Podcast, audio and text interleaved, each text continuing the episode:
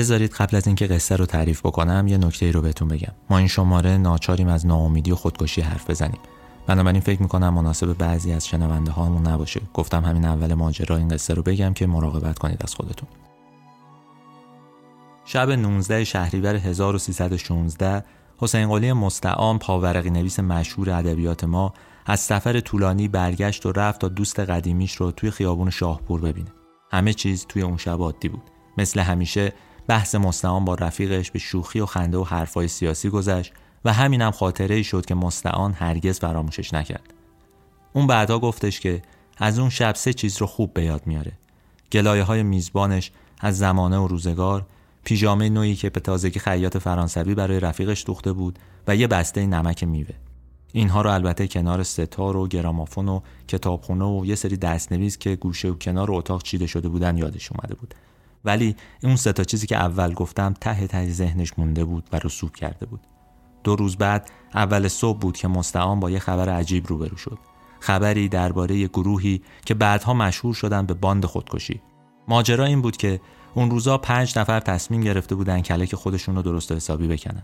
سید مشتاق تباتبائی، رضا کمال، سید رضا خان حبیب الله میکده و یه نفر دیگه که نامش زیاد مطرح نشد و معلوم نیست کیه، درباره خودکشی حرف زده بودن و تصمیم گرفته بودن که با هم دست جمعی خودکشی کنن.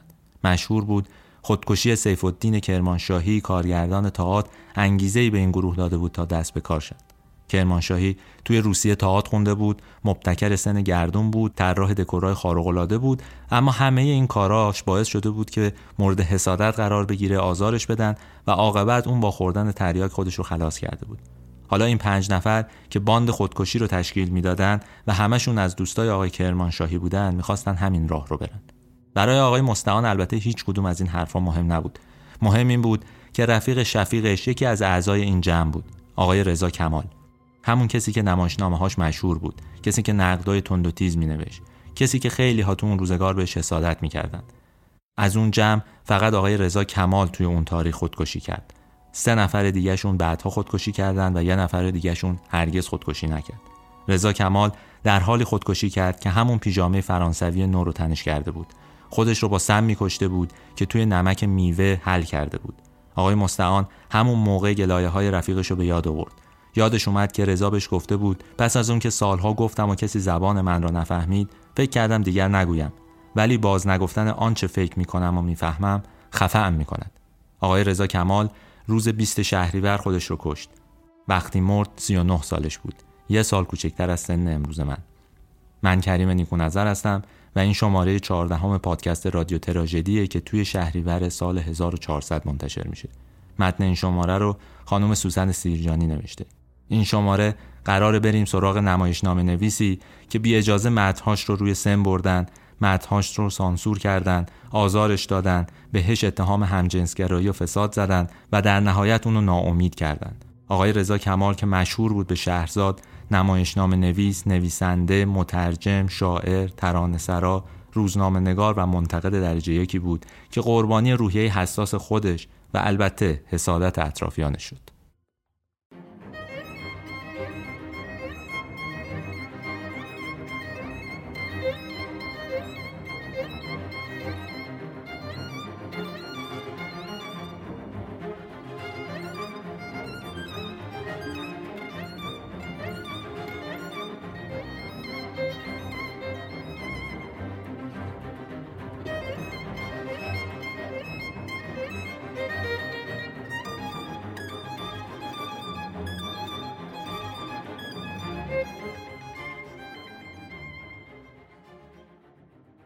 برای اینکه قصه رو شروع بکنیم باید بریم به سال هزار و دویست و هفتاد و هفت هجری شمسی، دو سال بعد از کشته شدن ناصرالدین شاه و در واقع شروع حکومت مظفرالدین شاه.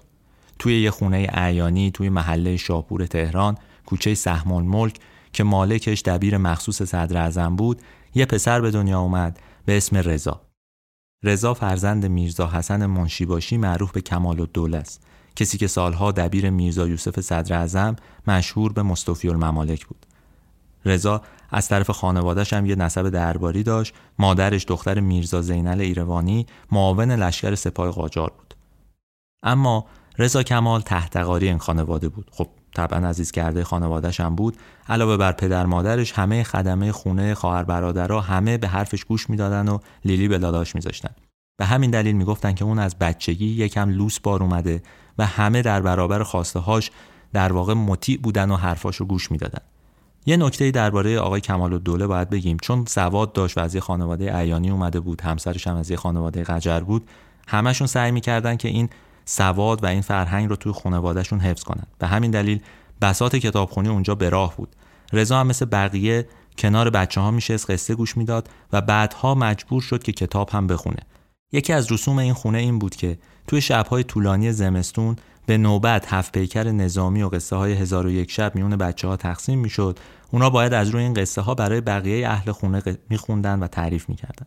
روندی که روز به روز رضا رو علاقه‌مند کرد به ادبیات کلاسیک ایرانی. از بعضی از نزدیکاش نقل شده که توی هفت سالگی شروع کرد به شعر گفتن. البته خب شعری که آدم تو هفت سالگی یه مفتش هم گرونه، ولی به هر حال نشون میداد که یه ذوقی در این آدم وجود داره و داره تلاش میکنه که از اون چیزایی که از اطرافش میگیره یه استفاده‌ای ببره. رضا با داستان‌های هزار و یک شب اونس گرفت و از میون همه داستان‌هایی که توی این کتاب بود عاشق قصه عذرا و عباس شد. توی دوره همیهای شبونه سعی میکرد همیشه این قصه رو بخونه، همیشه این قصه رو تعریف بکنه. علاقه‌اش از اونجا شروع شد. این انس و گرایش به قصه ها تا یه جای ادامه پیدا کرد که بعدها اومد و تخلص شهرزاد رو برای خودش انتخاب کرد. تخلصی که خودش رو شبیه شهرزاد، همون قصه گوی مشهور داستانه هزار و یک شب میکرد.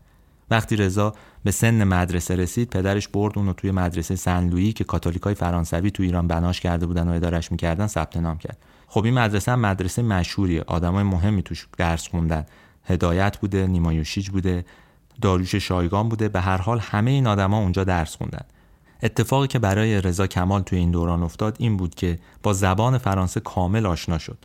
بعدها از این مزیتش برای ترجمه داستان و نمایشنامه هم استفاده کرد. رضا چند سال از دبیرستان رو هم رفت توی مدرسه آلیانس تهران که انجمن کلیمیان ساخته بود درس خوند و همه اینها یعنی این که تحت آموزش به نسبت مناسبی بود، به نسبت زمانش و به نسبت آدم‌های اطرافش.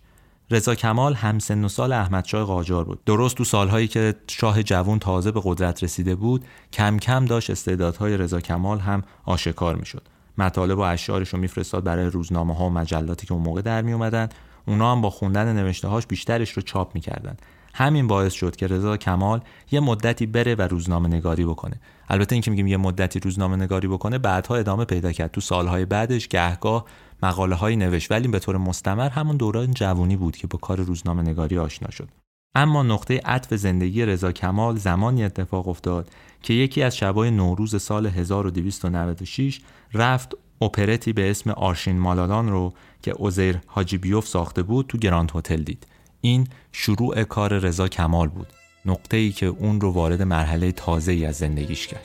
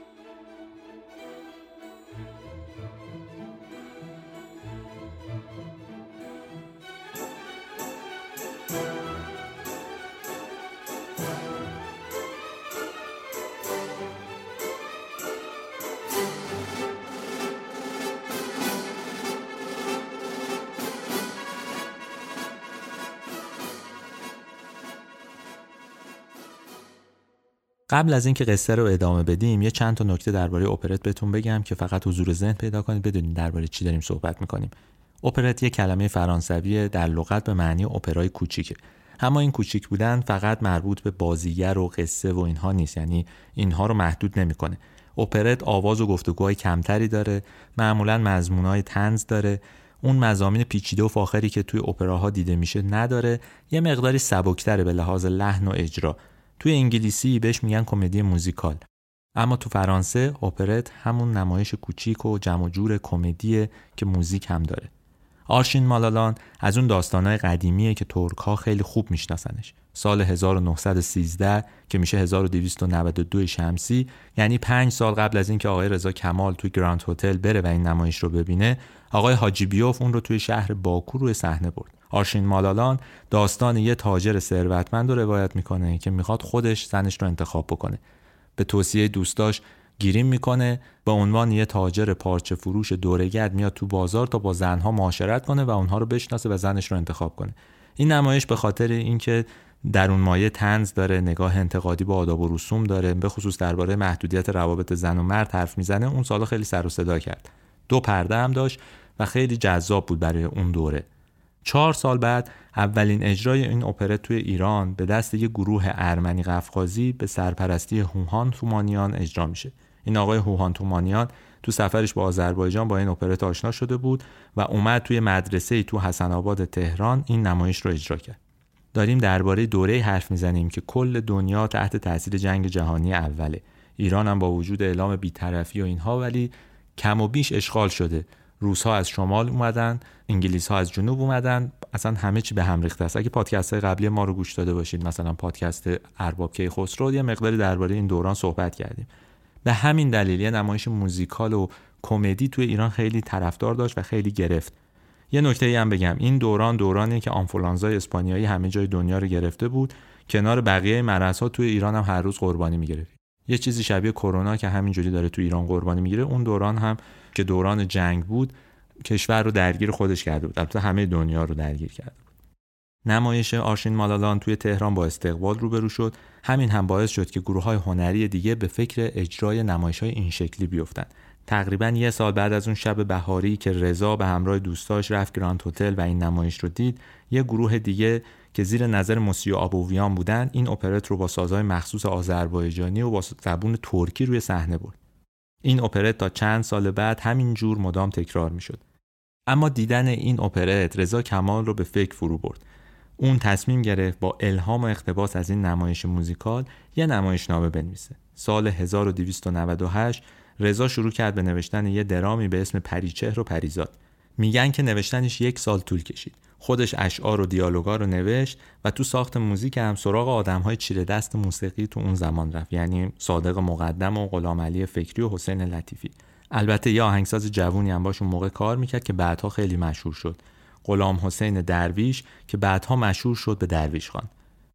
آذر سال هزار و سیصد بود که آگهی نمایش پریچهر و پریزاد توی سطح شهر دیده شد، روی دیوارها بود. اما روزنامه قانون هم اون رو منتشر کرد. متنی که نوشته بود این بود: به نفع جریده قانون، نمایش با شکوه پریچهر و پریزاد، آپوپه لیریک یا درام تاریخی مخلوط با موزیک به زبان فارسی در پنج پرده، اثر فکر دقیق آقای رضا خان کمال، در لیله سه‌شنبه سیزده ربیع الثانی هزار و سیصد و چهل.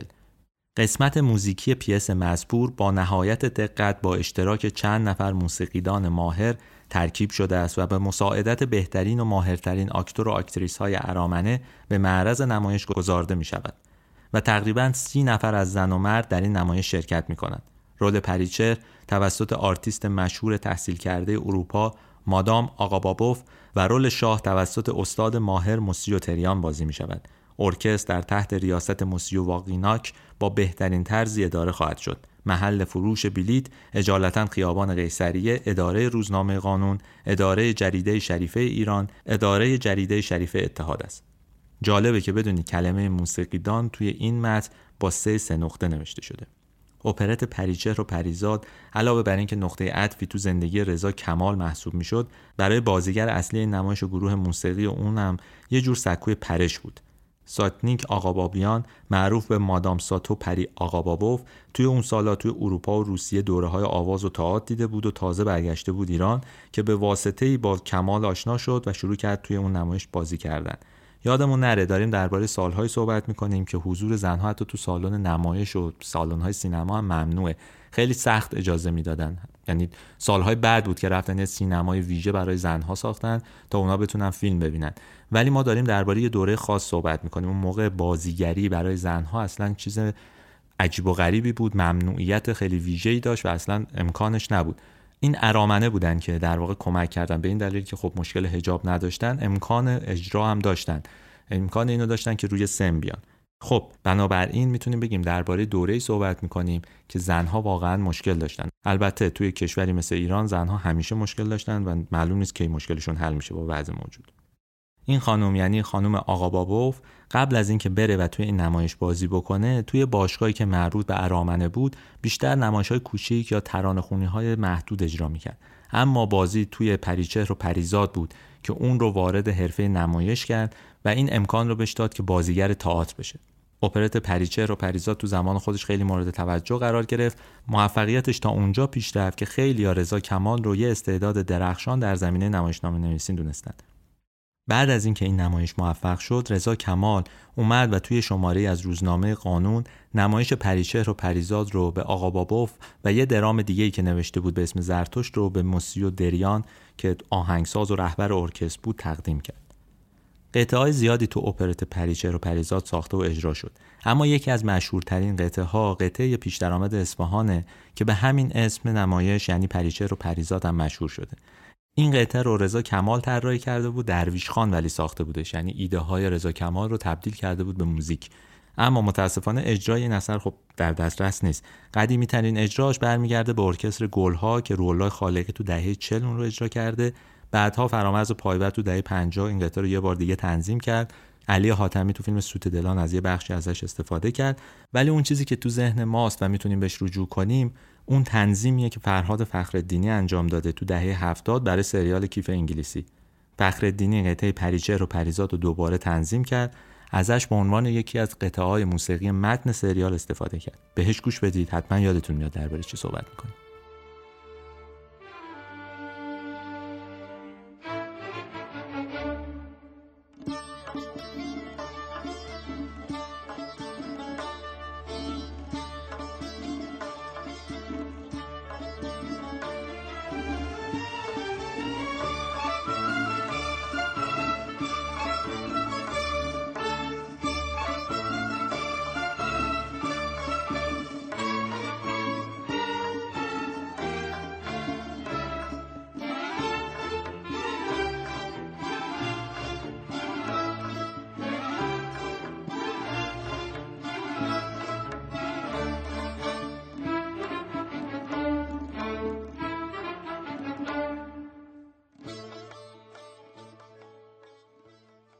خب الان احتمالا فکر میکنید که رضا کمال دیگه به اوج رسیده، مشهور شده، اولین گام مهم زندگیش رو برداشته و دیگه حالا منتظر که جهان روی خوش خودش رو بهش نشون بده. ولی واقعیتش اینه که توی اون سالها با اینکه هنر نمایش موزیکال و کارهای شبیه این خیلی نوظهور بود و تازه بود، ولی کارشکنی ها و زیرآبزنی ها هم زیاد بود. اینقدر زیاد بود که بعضی وقتا نویسنده ها از ادامه کار منصرف میشدن. همین اتفاق برای آقای رضا کمال افتاد. کمی بعد از اینکه اجرای اپرت پریچهر و پریزاد تموم شد، رضا کمال اعلام کرد که دیگه چنین کارهایی رو نمی‌نویسه. اگه بنویسم اصلا روی سن نمیبره. تو بعضی از منابعی که درباره تاریخ تئاتر ایران وجود داره، درباره کینه و حسادتی که تو جامعه هنری هست خیلی حرف زدن. همون چیزی که خب متاسفانه تا الان هم وجود داره. حالا اگر ناراحت میشن دوستای هنری اشکال نداره، ولی واقعیتش اینه که هست. مثلا جمشید ملکپور تو کتاب هفت دهلیزش به سابقه طولانی حذف بازیگرا تو تئاتر اشاره کرد، یعنی هر کی می اومده اون یکی رو حذف می‌کرده. این موضوع تو اون سالها اونقدر پیچیده بوده که ماجرای کرمانشاهی پیش اومد. گفتیم اول پادکست آقای کرمانشاهی اینقدر تحت فشار قرار گرفت، اینقدر غیبت کردن پشت سرش، اینقدر اذیتش کردن، اینقدر محدودش کردن که تریاک خورد و خودکشی کرد. البته اینم نباید فراموش کرد که توی جامعه دیکتاتوری کینه و کارشکنی و زیرآبزنی و این چیزها خیلی زیاده، به خاطر اینکه همه آدم‌ها سطحشون پایینه. برای اینکه بتونن بالاتر برن فکر می‌کنن باید دیگران رو قربانی کنن. البته ما داریم درباره دوره قاجار و اینها حرف میزنیم، درباره رضا پهلوی حرف میزنیم، امیدوارم کسی چیزی رو به خودش نگیره. به گفته دوستای نزدیک آقای رضا، چون از بچگی خیلی تحویلش می‌گرفتن و در واقع دوستش داشتن، همیشه حرفش رو گوش می‌دادن، یه روحیه لطیفی پیدا کرده بود. مخالفت و در واقع نقد رو خیلی نمی‌پذیرفت. یه آدم خیلی ساده‌ای بود.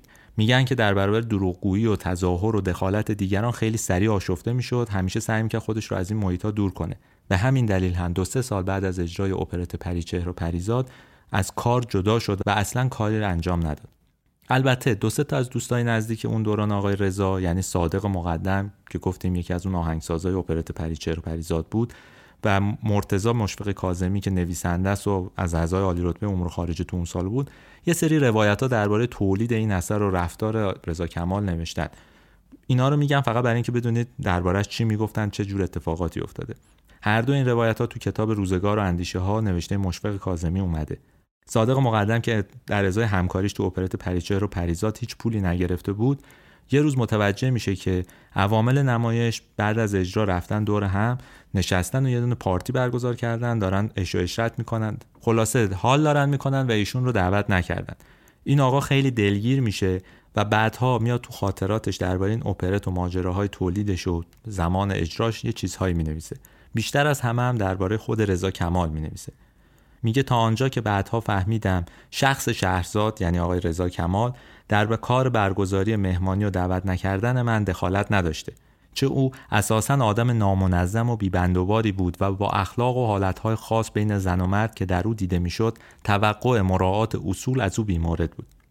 حالا ما نمیدونیم این رو از روی عصبانیت نوشته یا واقعیتی هم وجود داره که تو اون لایه‌های پنهان هست، ولی خب میشه زهر رو دید که تو این قلم وجود داره. آقای مشفق کاظمی هم تو همون کتابش درباره رضا شروع کرده به نوشتن. گفته که رضا بسیار افسرده و مغموم بوده، برای گذران زندگیش رفته بود بلدیه تهران، همون شهرداری شروع کرده بود به کار کردن و یه روز با تضرع از کاظمی خواسته بوده که تو ساخت اپرات پریچهر و پریزاد بهش کمک کنه. اینجوری نوشته.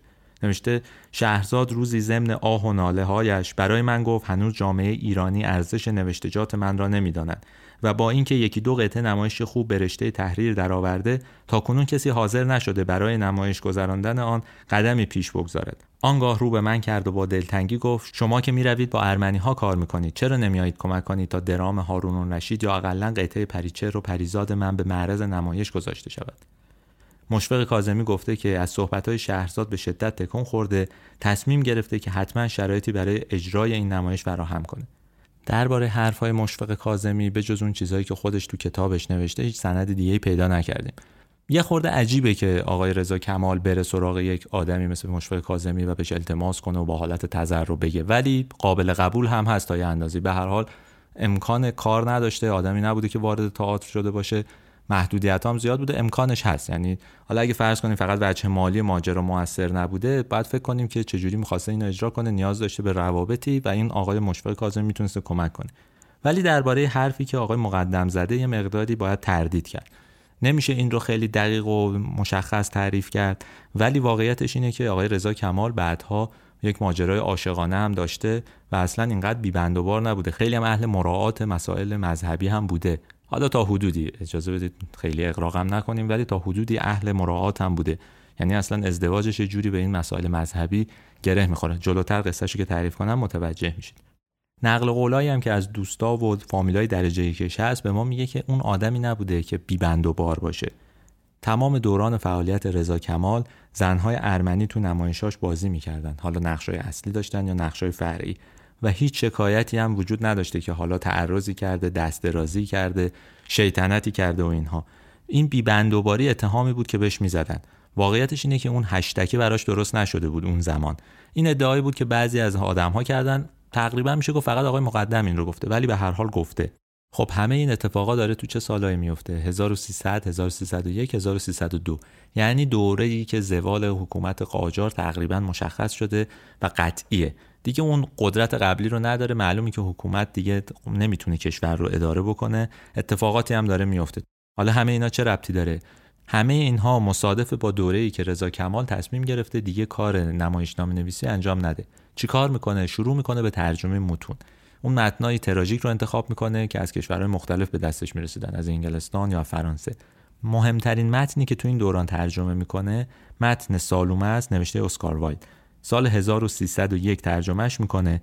با انتشارش هم اسمش رو در واقع تو محافل روشنفکری و هنری بیشتر از قبل در واقع سر زبون ها میندازه. میدونید دیگه اسکار وایت نمایشنامه نویس ایرلندیه، آثارش بیشتر به زبون انگلیسیه، ولی برای این داستان خاص که یه در واقع بیان عاشقانه و حماسی تر داره میره سراغ زبان فرانسه. خب رضا کمال هم گفتیم زبان فرانسهش خیلی خوب بود. این متن رو برمی‌داره و شروع میکنه به ترجمه. آقای رضا کمال درباره نمایشنامه سالومه گفته که تا به حال تئاترنویس‌های بزرگ آنچه تئاتر نوشته‌اند برای ما نوشتند، اما به عقیده من اسکار وایت پیس سالومه را برای فرشتگان آسمان نوشته است.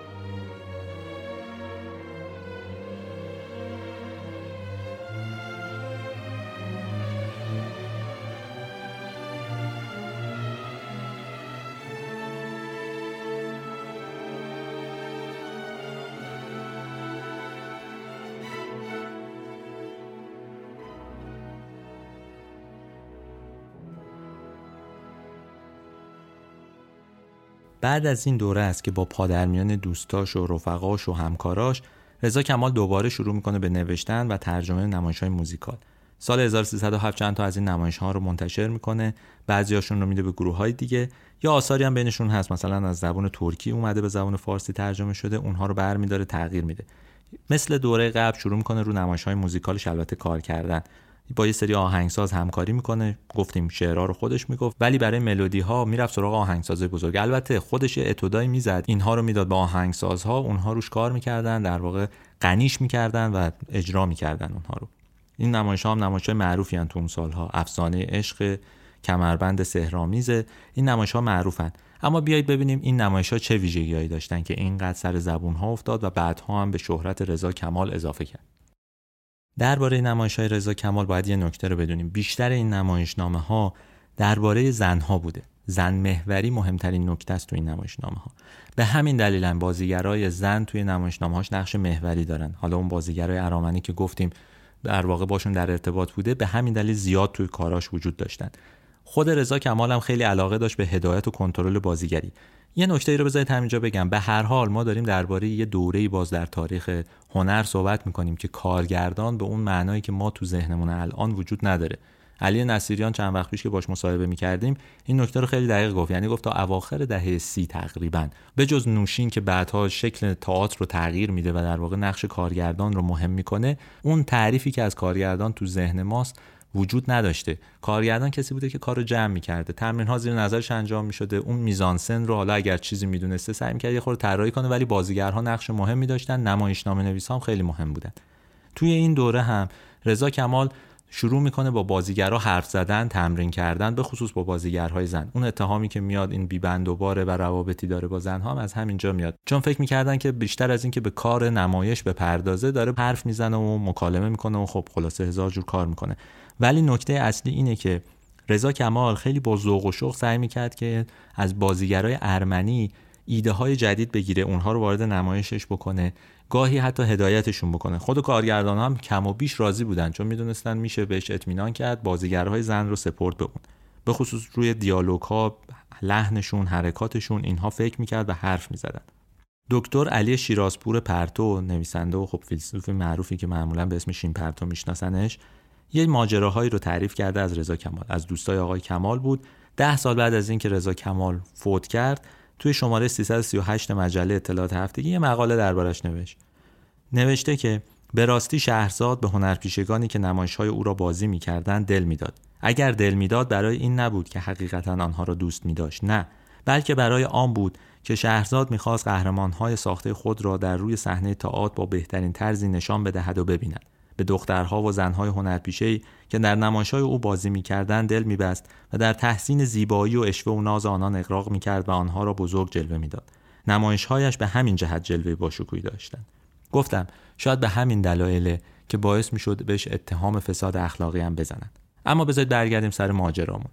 سال هزار و سیصد و هفت رضا کمال که اون زمان کارش حسابی گرفته بود، یه جوری برمیگرده به خاطرات بچگیش. تصمیم میگیره بره سراغ داستان‌های هزار و یک شب و از اونا استفاده کنه. ایده جالبی هم داره. ایده اقتباس از نمایشنامه‌های کهن. کاری که توی جهان مرسوم بود، ولی خب توی ایران هنوز به اون شکل معنا نداشت و کسی سراغش نیامده بود. اینکه شروع کنی اقتباس کردن از آثار ادبی. یه بخشی از اعتبار رضا کمال توی تاریخ تئاتر ایران به همین دلیله، یعنی اقتباس‌هایی که از آثار ادبی ما، از آثار کهن ما انجام داده. برای اینکه بدونید ماجرا هم چه جوریه باید یه خورده مفصل توضیح بدیم. اما قبل از اینکه بریم سراغ اقتباس، باید درباره یکی دیگه از منابع الهام رضا هم حرف بزنیم. یه چیزی که کمکش کرد بیشتر سراغ هزار و یک شب بره. این یه قطعه موسیقیه، سوئیت سمفونیک شهرزاد، ساخته نیکولای ریمینسکی کورساکوف، آهنگساز مشهور روس. سال هزار و هشتصد و هشتاد و هشت این آقا بر اساس داستان‌های هزار و یک شب یک اثر بزرگ موسیقایی نوشت. این اثر چهل و پنج دقیقه است، از چهار تا بخش تشکیل شده که به انتخاب خود کورساکوف اسمشون هم از روی چهار تا داستان هزار و یک شب برداشتن، یعنی دریا و کشتی سنباد، شاهزاده کلندر، شاهزاده و شاهتخت جوان و جشنواره بغداد. اینها رو ما توی پادکست استفاده کردیم، ولی حالا یه بخشش رو بشنوید دوباره ببینید چه مجور موسیقیه.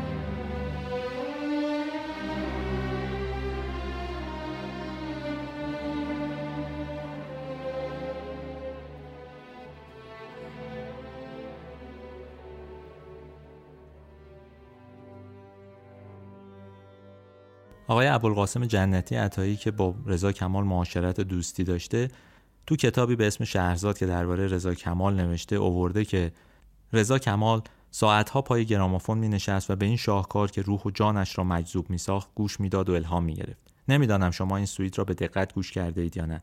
این اثر محیط زمان خلفا و دوره درخشان خلافت اسلامی را به شهرزاد می‌دمید و او با قلم سحار خود پرسوناژهایی را می‌ساخت که در همان محیط و همان آداب و رسوم و با همان تفکر و عقیده جلوه‌گر می‌ساخت. اگر کسی در این هنگام مزاحم او می‌شد، بی‌اندازه عصبانی شده و جوش می‌زد. رضا کمال با ستاری که بیشتر اوقات همراهش بود، معمولاً خودش آهنگ‌هایی رو می‌ساخت، اتودهایی رو می‌زد، میداد دست آهنگسازا، ولی حالا یه شاهکاری جلوش بود. یعنی یه متنی وجود داشت که میتونست ازش اقتباس کنه، یه قطعه موسیقایی هم بود که میشد ازش برداشت بکنه، الهام بگیره و تحت تاثیر اون یک درام بنویسه. هر دو اینها جذابه، چون نشون میده که نویسنده برای نوشتن یک اثر چجور میتونه الهام بگیره از محیط اطرافش، حتی از چیزهایی که به نظر میرسه از هم دورن و اما روی هم تاثیر میذارن. مهم نیست ما ایرانی هستیم، به هر حال کشورهای دیگه هم یه کارهای درباره ما میکنن که ارزش داره، لازم نیست که اینقدر صلب باشیم نسبت به این موضوع. اسم نمایشنامه‌ای که آقای رضا کمال از هزار و یک شب اقتباس کرد، نمایش هزار و یکم بود. دو سال از نوشتن این نمایشنامه گذشت و بعد اون اجرا شد. یعنی اولین بار بیست و یک آذر هزار و سیصد و نه بود که با حمایت انجمن متفقه نسوان توی سالن تازه تأسیس زرتشتیان روی صحنه رفت. سالن زرتشتیان هم میدونید دیگه، با حمایت پسر ارباب کیخسرو ساخته شده بود، افلاطون شاهرخ، و ما دربارش حرف زدیم تو شماره چهارم پادکستمون. ولی بذارید یه نکته‌ای رو بگم درباره این نمایش که خیلی جذاب‌تر از شاید تمام بخش‌های فنیش باشه. اونم اینه که تو نمایش شب هزار و یکم یه زن مسلمون ایرانی بازی میکنه. این خانم کسی نیست جز ملوک زرابی. خانم زرابی خواننده مشهور سالهای بعد، اون روزها تحت نظر اقبال آذر و اسماعیل مرتاش یه دوره‌های موزیک و آواز رو گذرانده بود، دوره‌های بازیگری رو گذرانده بود و ماها بیشتر با ترانه رعنا که تو فیلم فروشنده آقای فرهادی هم شنیدیم اونو میشناسیم. البته قدیمی‌ها خیلی ترانه ازش به یاد دارن. ولی اون چیزی که به درد ما میخوره اینه که بدونیم اون کنار آقابابوف، لاراتریان، موعظ دیوان دفتری و رفیع حالتی یکی از بازیگرای نمایش شب هزار و یکم بود.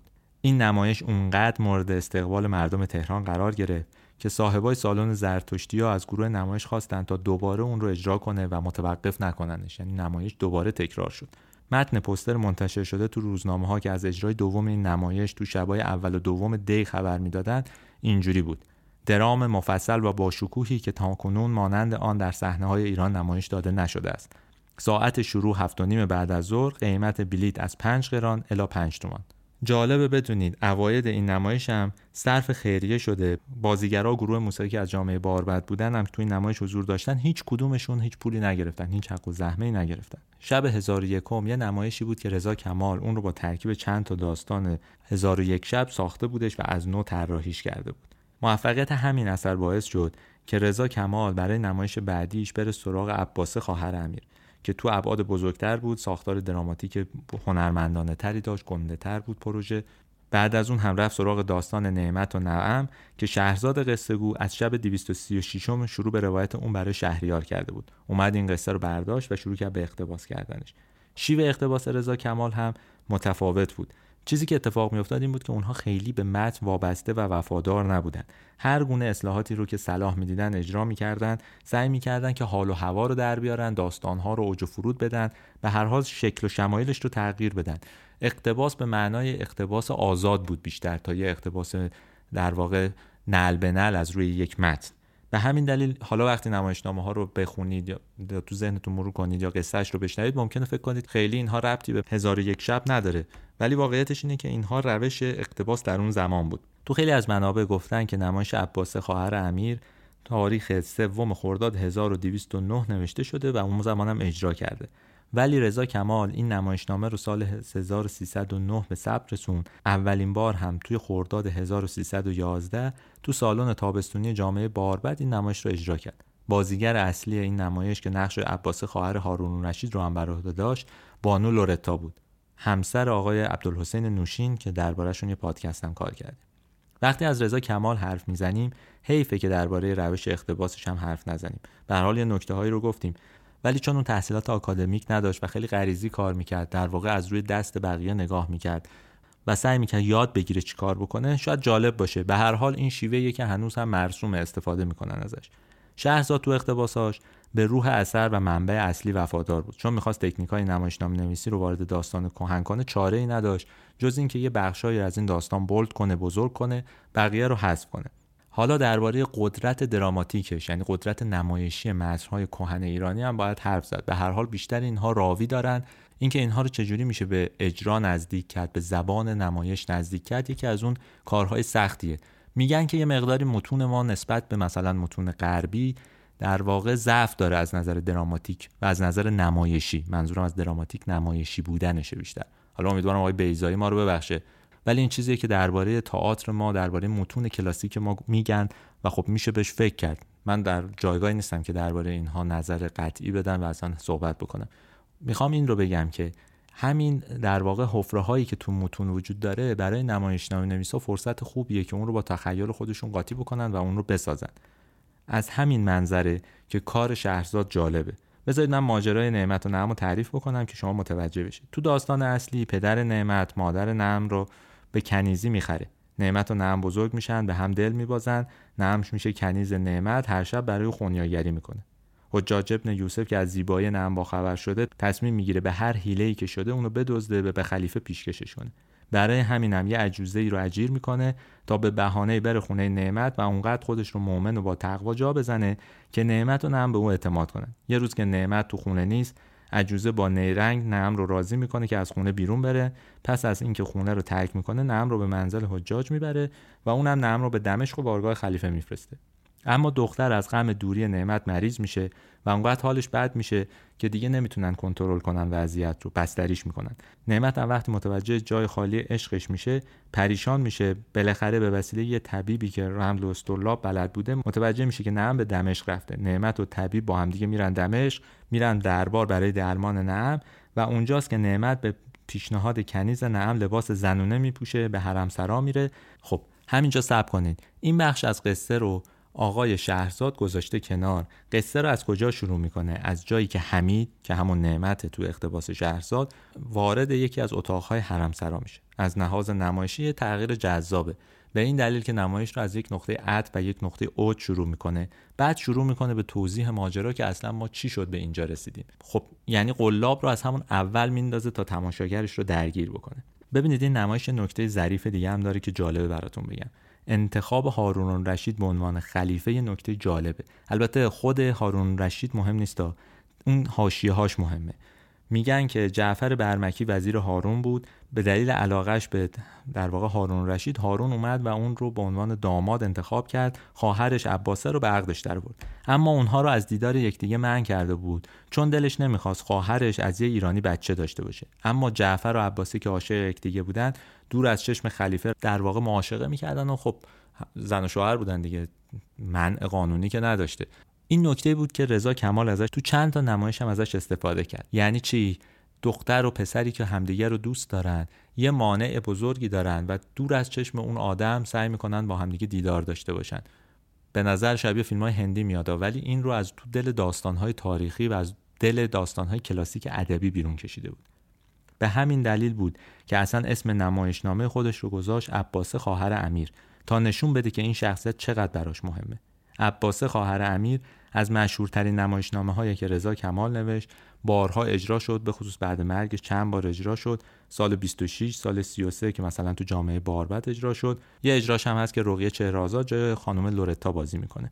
رضا کمال چند تا اقتباس دیگه هم تو کارنامه‌اش ثبت کرده که جالبه. مثلا حرم خلیفه هارون رشید که به اسم عزیز و عزیزه شناخته میشه، از مهمترین نمایشنامه‌هاست که سال هزار و صد و یازده نوشته. میگن از نمایشنامه آنژلو ویکتور هوگو هم توش استفاده کرده، چهار تا داستان از هزار و یک شب رو قاطی کرده و از توش این رو درآورده.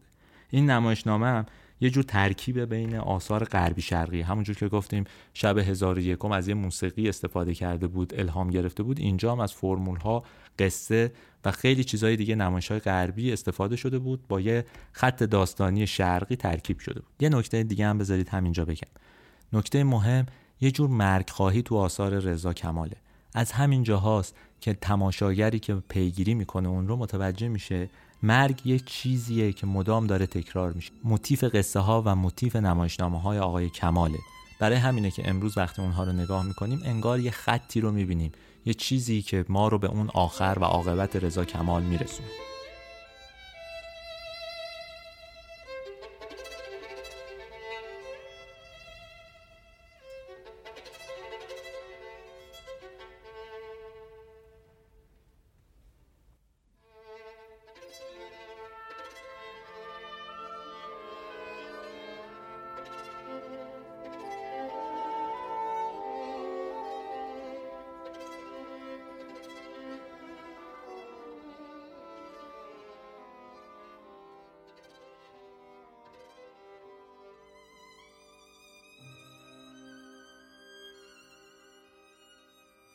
خب از مرگ گفتیم، حالا وقتشه که درباره دوران فرود آقای کمال هم صحبت کنیم. این مرگ فقط مربوط به خودش و مربوط به نمایشنامه‌هاش نیست، مربوط به فقدان‌هایی که پی در پی تو زندگیش ظاهر میشه.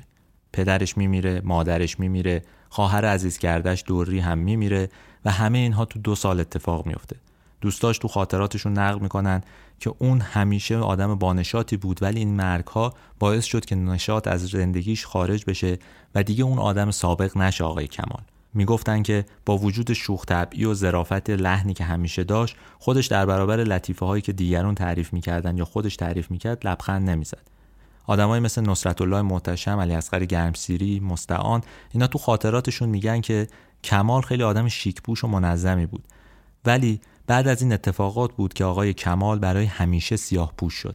رضا از این دوران به بعد همیشه و همه جا کت شلوار و جلیقه و کروات و کفش مشکی میپوشید و فقط یه پیراهن سفید تنش میکرد. هیچ کس تا پایان عمر رضا رنگ دیگری به تنش ندید.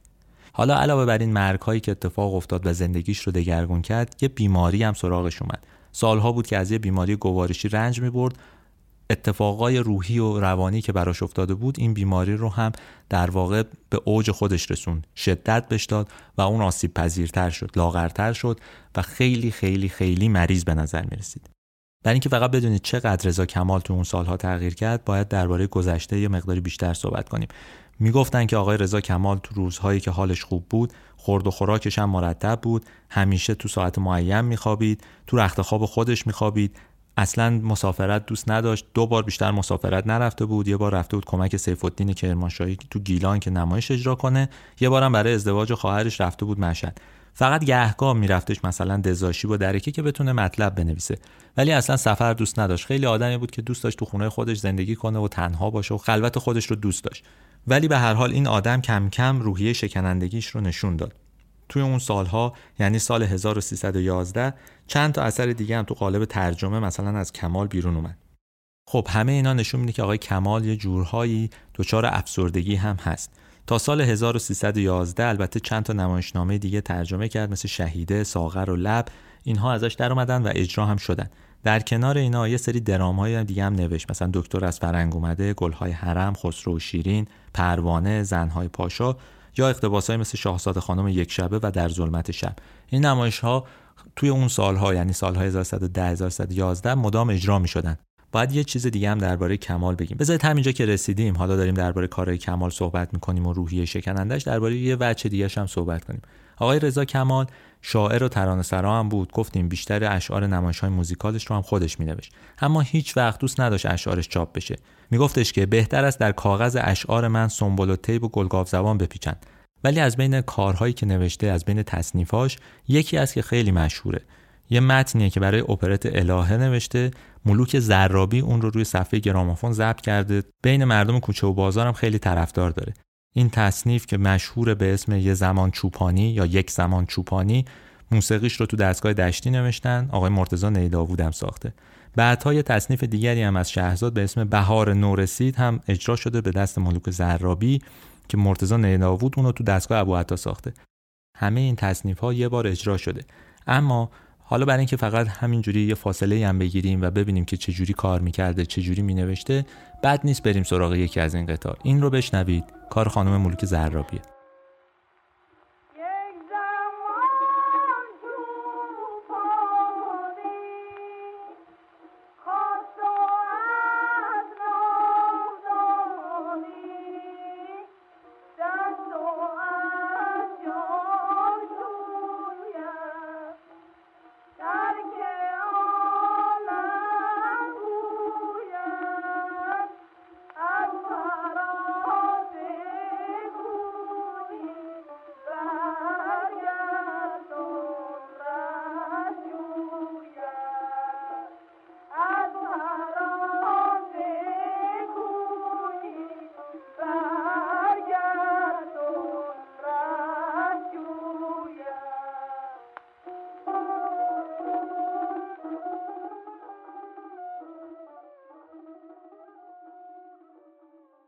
ما درباره کار رضا کمال الان توضیح دادیم، اما این وجه موسیقی رو گذاشتم آخرین بخش که به شما بگم این چقدر آدم لطیفی بوده و چقدر براشون کارها مهم بوده. یعنی کار هنری اون روحیه لطافتش رو، اون روحیه خاصی که داشته رو منتقل می‌کرده. داستان‌های عاشقانه، داستان‌های تراژیک و حتی مرگ روش اثر می‌ذاشته. تو موسیقیش هم همین لحن وجود داره. علی‌رغم اینکه به نظر میاد یه مقدار موسیقی شادیه، ولی اگه دقت کنید می‌فهمید که چقدر توش روحیه تراژیک هست. اینها چه ربطی داره؟ میخوایم بریم سراغ یه دوره مهم در زندگیش. دوره‌ای که رضا شاه مستقر شده، چند سالیه داره حکومت میکنه و کم کم قوانین کشور داره تغییر میکنه. چه دوره‌ایه؟ دوره‌ایه که اجراها داره سانسور میشه. اون دوره نظمیه داره میشه شهربانی و همه چیز تغییر میکنه، نظارت کامل وجود داره.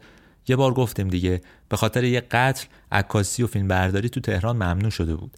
اون زمان برای اینکه اتفاقای این شکلی نیفته، نمایشنامه‌ها رو هم سانسور می‌کردن. خیلی حواسشون بود.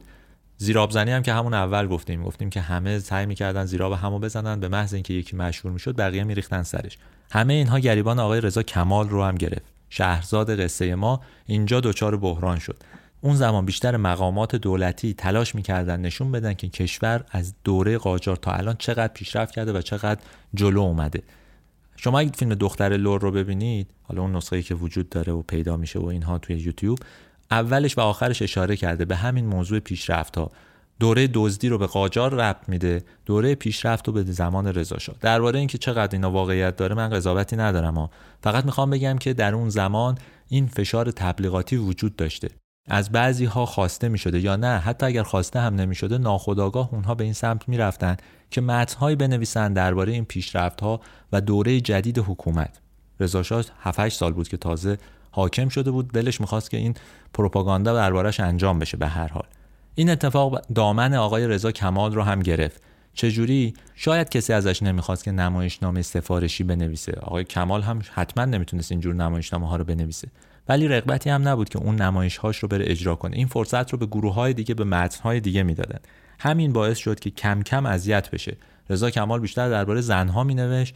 اون زمان شوخی نداشتن، دست کم تا قبل از هزار و سیصد و سیزده و اون قوانین در واقع حجاب و اینها، زنها هنوز تو همون موقعیت قبلی بودن. بنابراین آثار رضا کمال هم اینجا خیلی مورد توجه قرار نمی گرفت. اذیتش میکردن، متناشو سانسور میکردن، اجازه اجرا نمیدادن. بعد دیگه اصلا یه جوری شد که متناشو میرفتن اجرا میکردن، بهش خبرم نمیدادن. همه اینها اذیتش میکرد. این اذیت کردن نتیجهش این شد که اون از همه چیز شاکی بشه. گفتیم اون رفته بود تو شهرداری، اون زمان شروع کرده بود کار کردن، ولی بعد کارش رو تغییر داده بود، رفته بود تو اداره آب و فاضلاب کار میکرد، یه کارمند ساده بود. بعد رفتش تو بلدیه و آخرش هم یه ترفیعی گرفت، رفت شد رئیس اداره فنی وزارت کشور. اما روحیه‌اش با این شکل کار نمیخوند واقعا. اون یه آرتیستی بود که کارمندی نمیتونه زندگی کنه. چاره‌ای نداشت، با اینکه خانواده‌اش پولدار بود ولی برای گذران زندگی نیاز داشت که کار بکنه. همه اینا حالشو بد کرده بود و آسیب پذیر هم شده بود. خانواده‌اش اینجا وارد ماجرا شدن، تصمیم گرفتن که بیارنش مدتی خونه برادرش محسن کمال زندگی کنه و اونجا در واقع یه جوری ازش مراقبت کنن. توی این دوران نزدیکترین دوستش که بعد از مادر در واقع رضا کمال خیلی باش حرف میزد، زن برادرش مریم جمیل‌الدوله بود. توی این دوران بود که همین خانم جمیل‌الدوله بهش اصرار کرده بود که به زندگیش سر و سامون بده. خب زنهای زیادی اطراف آقای کمال بودن و اون میتونست باشون ازدواج کنه، اما همیشه از این موضوع گریزون بود.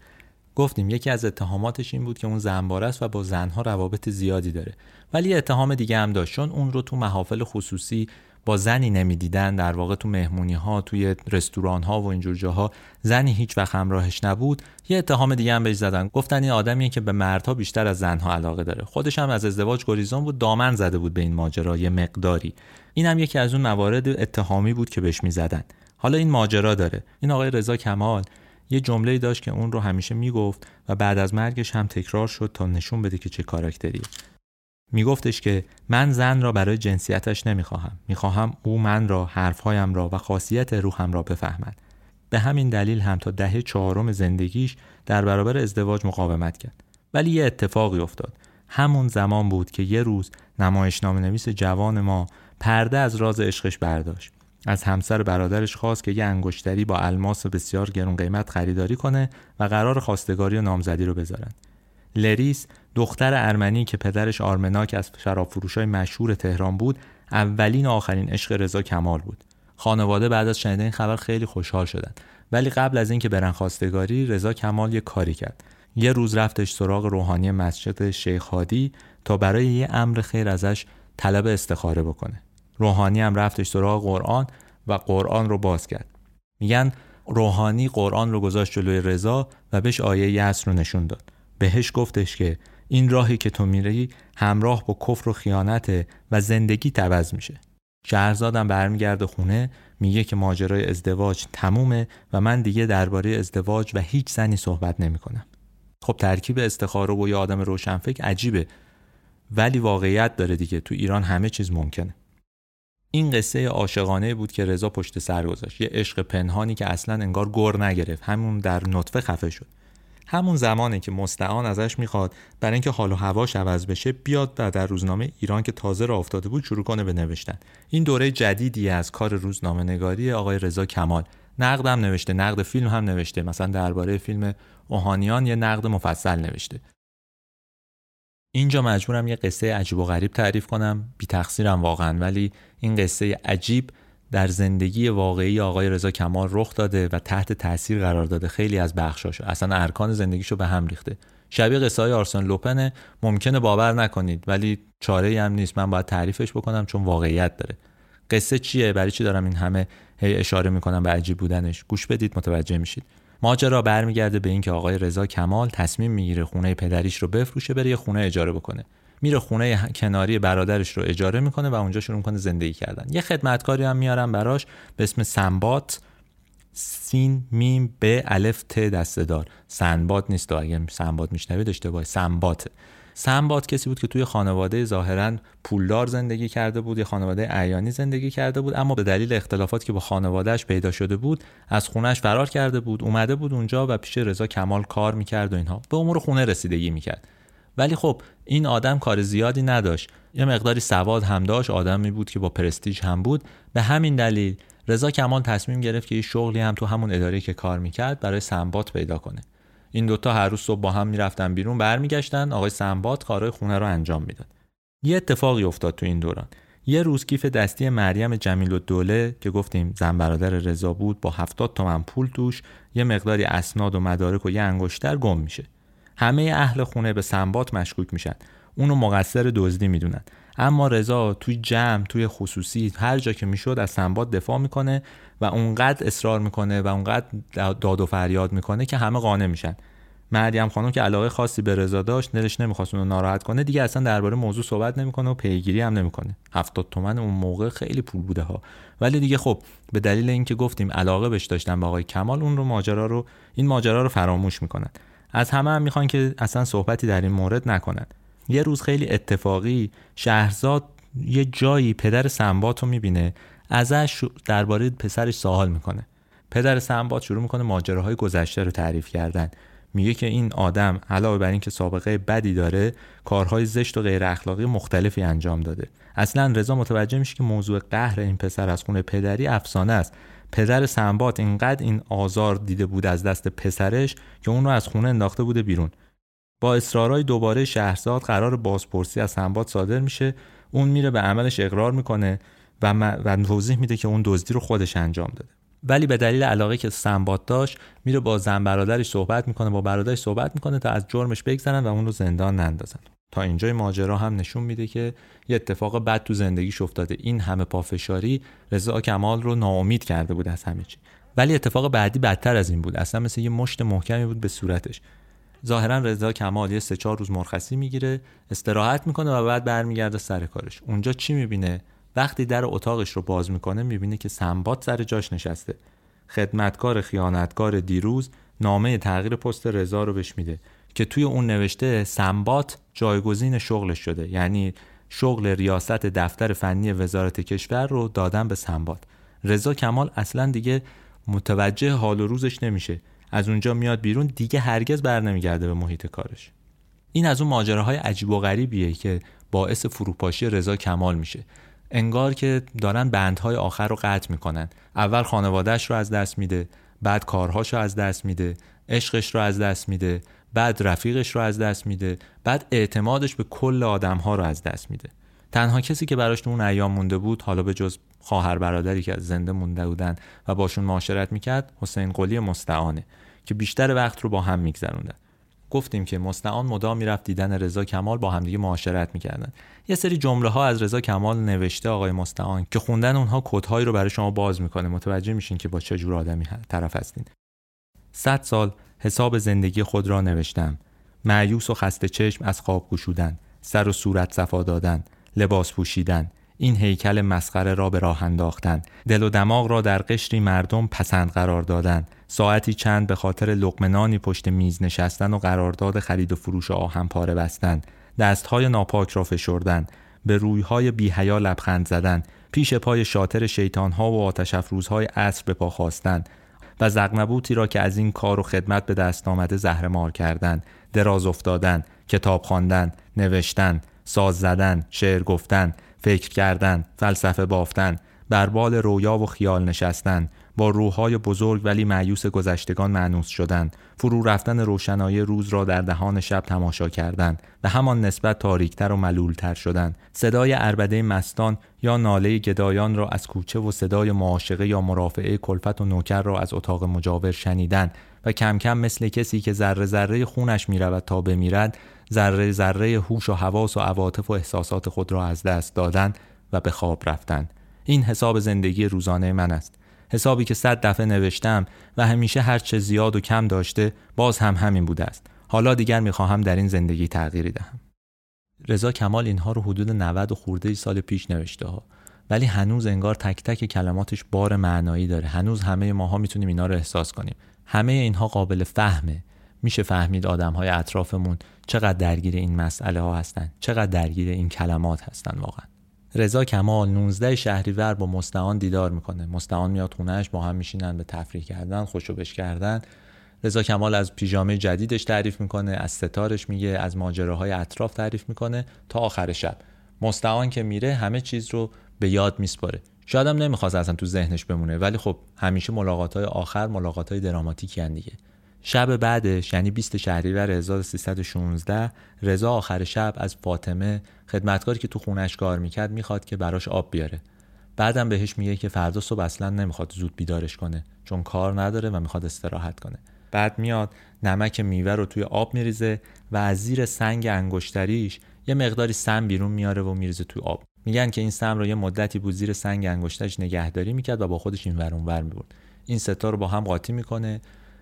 صفحه شهرزاد رو توی گرامافون میذاره، روی تخت دراز میکشه، به موسیقی گوش میده و میمیره. اینجوریه که رضا کمال کلک خودش رو میکنه. اینجوریه که رضا کمال به آخر خط میرسه.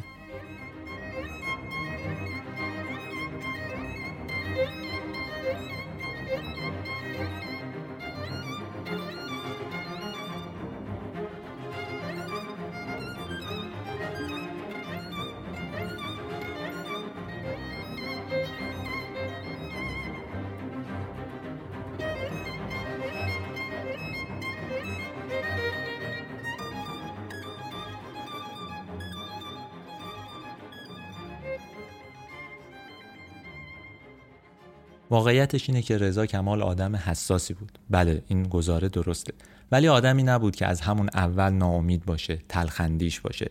از یه دوره‌ای مرگندیشی سراغش میاد، از یه دوره‌ایه که دچار بدبینی نسبت به اطرافش میشه، از یه دوره‌ایه که غمگین میشه. تو یکی از اون نمایشنامه‌های اجرا نشده‌اش یه جمله‌ای هست که میتونه این موضوع رو برای ما ثابت کنه. نوشته که امید در دل انسان ضعیف میشود اما هرگز نمیمیرد. اما واقعیتش اینه فشار و دردهای جسمانی و روحی اونقدر اون رو فرسوده میکنه که انگار راه چاره‌ای براش نمیمونه. گفتیم احتمالاً افسرده هم بوده و این مرگ نتیجه همه این بحران هاست، هم بحران های روحی، هم بحران های اجتماعی، هم بحران های اقتصادی و البته بحران روشنفکری تو کشور ما. شاید به نظر بیاد این یه متلکه، ولی واقعیتش اینه که خیلی از روشنفکرهای ما زود ناامید میشن و تصمیم میگیرن که کلک خودشون رو بکنن. واقعیتش اینه که سخت آدم طاقت بیاره، سخت این همه درد رو تحمل کنه، ولی خب شاید چاره‌ای هم جز تحمل اینا نباشه. که بگذریم از رضا کمال یه وصیت‌نامه باقی مونده بود که خواسته بود همه اموالش بین خواهر و برادرها و خواهرزاده‌ها و برادرزاده‌هاش تقسیم بشه. نوشته‌های چاپ نشده زیادی ازش مونده بود که همه رو میذارن توی صندوقچه، مهرموم میکنن تا بعداً درباره‌اش تصمیم گیری کنن. اما ظاهراً بعد از اینکه رضا میمیره، برادرش محسن فوت میکنه، این صندوقچه دست به دست میشه بین اقوام و گم و گور میشه. تا الان که ما اینجا هستیم خبری درباره این صندوقچه وجود نداره. این صندوقچه خودش به یه راز تبدیل شده. واقعیتش اینه که آرزوی رضا کمال این بود که نمایش ایران رو یه مقداری ارتقا بده. خیلی سخت کار میکنه، سعی میکنه از نمایشنامه‌های خارجی چیز یاد بگیره، سعی میکنه متون کلاسیک رو به زبان امروزی بیان بکنه، سعی میکنه قصه هایی تعریف کنه که برای مردم دوره خودش جذابه، سعی میکنه از موسیقی استفاده بکنه، سعی میکنه یه کار تازه و نو بکنه و یه مقداری متفاوت باشه از بقیه. اما همه چیز اون رو دلسرد میکنه، ناامیدش میکنه. همین هم باعث میشه که رضا کمال به آخر خط برسه. شاید خیلی‌ها که این پادکست رو شنیدن ندونن که ما یه همچین آدمی تو تاریخ داشتیم که همچین کارهایی رو انجام داده. آدم‌های مشهور تئاتر ما دیگه از دوره نوشین به بعدن، ولی رضا کمال مربوط به یه دوره دیگه میشه، یه دوره قبل از اینکه نوشین مشهور بشه. بنابراین بد نیست گاهی به اینها فکر کنیم، به رفتارشون. این آدم‌ها درسته در گذشته زندگی می‌کردن، اما رفتارشون، حال و هواشون، واکنش‌هاشون، نوشته‌هاشون انگار مربوط به امروز هم هست. به رضا کمال دقت کنید، به امروز هم فکر کنید، میفهمید که دل سرد شدن یعنی چی.